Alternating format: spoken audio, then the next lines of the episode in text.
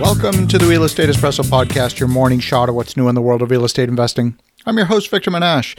This is the weekend edition where we interview notable people from the world of real estate investing. Today is no exception. We have a great guest. It's a very special show. But first, thank you for listening to the Real Estate Espresso Podcast for however long you've been a listener. I'm pleased to announce that we just broke 1 million downloads on the podcast. That's a huge milestone. And in celebration of achieving a million downloads, we're going to be holding a contest over the next week with a lot of amazing prizes. The draw is going to be held on November 1st, and the lucky winners are going to be also announced on the 1st. We have all kinds of prizes, including signed copies of my book, Magnetic Capital. We've got Real Estate Espresso podcast coffee cups. You can listen to the show in the morning drinking your morning coffee. And if you listen to the podcast at the gym, we've got prizes of some awesome stainless steel water bottles. To enter, send an email to contest at victorjm.com. That's contest at victorjm.com. We've got a great show today. Our guest is a repeat guest. He's Mr. George Ross. George is well known for having been a lawyer in New York City. He's been in business for over 60 years. He taught at the law school at NYU for over 20 years. He's the author of two best selling books on real estate and negotiation, and he's also well known for being part of the Trump organization as executive vice president. On today's show, we're talking about how to navigate through uncertainty. Here's my conversation with George Ross. Can you hear me, Victor? Yes, I can hear you. I can hear you. C- can you hear me? Yes, I can. Okay, good. Then we're in business. Married for how many years, George? Oh, a lot of years. Too many. Great to have you here. And of course, you want to get out your notebooks and take lots of notes because these sessions are always packed with wisdom. And we're going to dive right in. Let's go. Okay, so George, we're entering a second wave with COVID 19 right now. We've got businesses all over the world being mandated to close down a second time. We have, my goodness, who would have thought armed militias standing outside polling booths in the United States of America, not a third world banana republic? Uh, we've got the possibility, certainly, of social unrest and conflict surrounding the, the election, possibly post election. We've got quarter of hotels in default on their notes. We've got commercial businesses, retail and office, in, in really bad shape. How do we communicate with investors? Because investors love certainty, a path forward that has any semblance of certainty or do we just say sit on the sidelines and wait till everything gets back to normal before you do anything? Well, it's a good it's a good question. I don't know uh, getting back to normal, but some degree of normalcy. So things have to settle down and uh, smoke has to clear.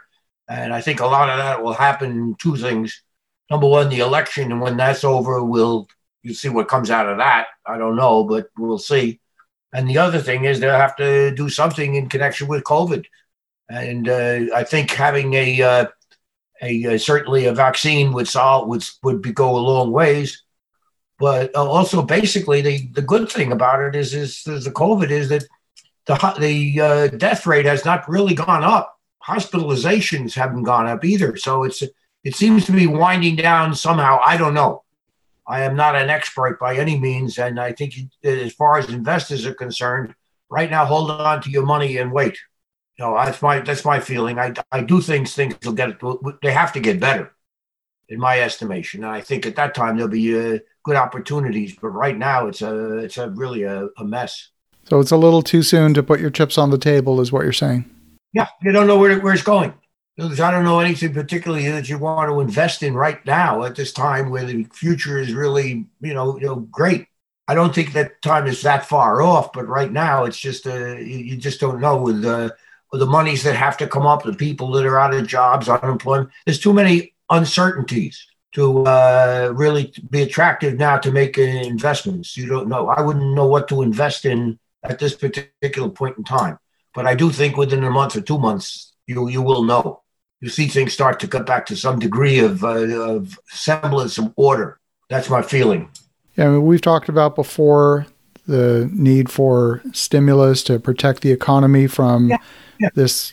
I think again, you're in a unbelievable uh, political situation right now with what's going on. Right. Uh, it's two different parties at this point. It's it's uh, uh, Trump and everybody else. That's what it boils down to. Uh, if you hate Trump, you won't. That's the end of it. If you if you if you like Trump, that's that's that's a part two.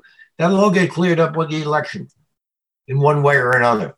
I don't know what's going to come out of it, whether or not there's going to be unrest. I, I just just don't know. We've never seen an election like this, so you don't really know.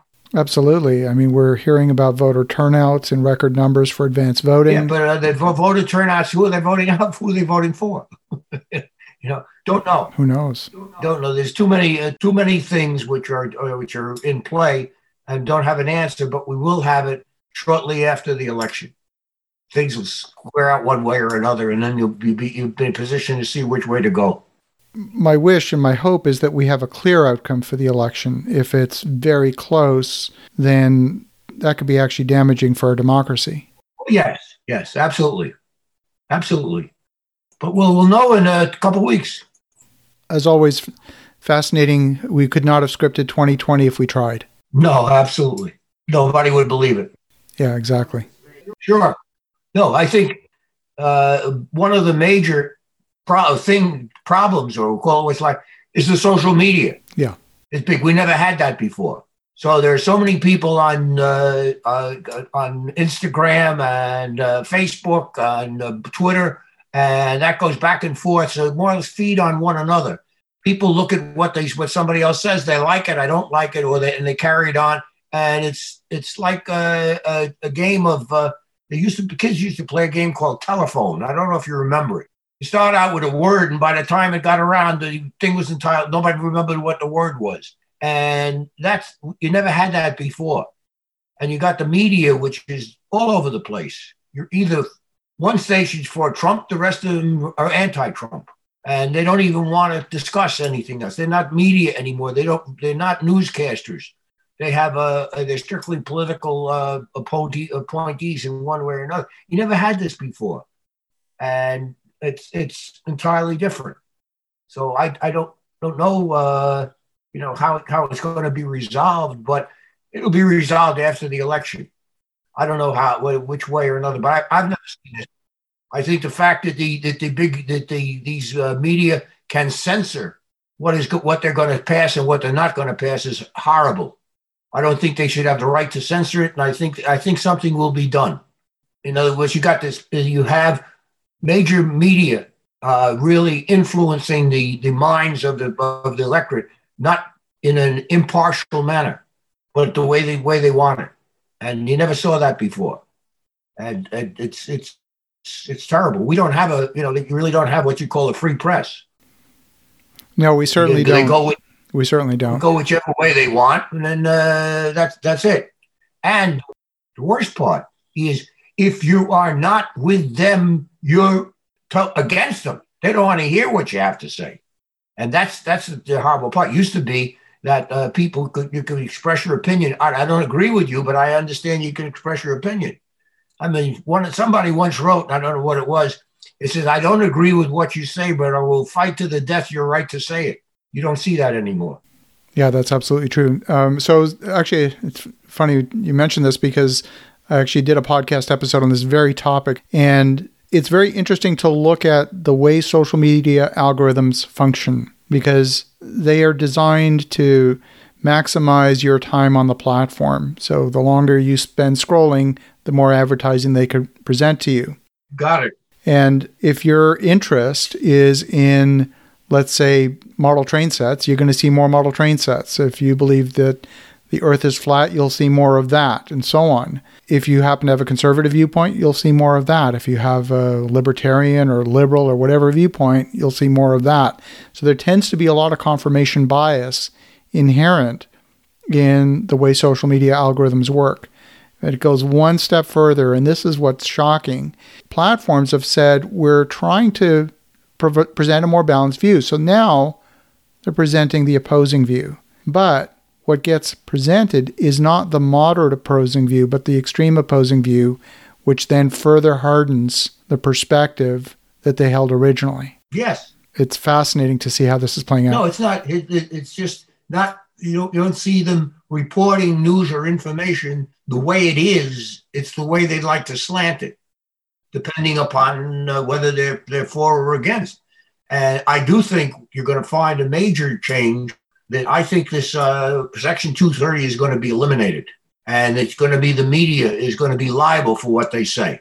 They're not going to be shielded from liability just because they, they, they, they have that right right now. They can, they can put whatever they want on and nobody will trust them.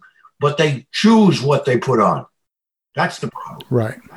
But I anticipate that, that there's a, a, a day of reckoning, or judgment coming for Google and uh, Twitter and all of the others. They have gotten too big. They make a pot full of money on the platforms, and they, if you look at what they bought or own, wow, they're all over the place and controlling everything that you hear or see, which is which is frightening. Yeah, yeah. Wow, I love my conversations with George. George has a tremendous amount of wisdom that comes from experience. Now, he's not a wait and see kind of guy. There's always a trade off between think and do versus wait and see. But we're at a point in history where we know things are going to change. Those changes may influence the business climate going forward. And whether you make the decision to wait and see, it kind of doesn't matter because your investors are making that decision to wait and see until the fog clears. So as you think about that, have an awesome rest of your weekend. Go make some great things happen. We'll talk to you again tomorrow.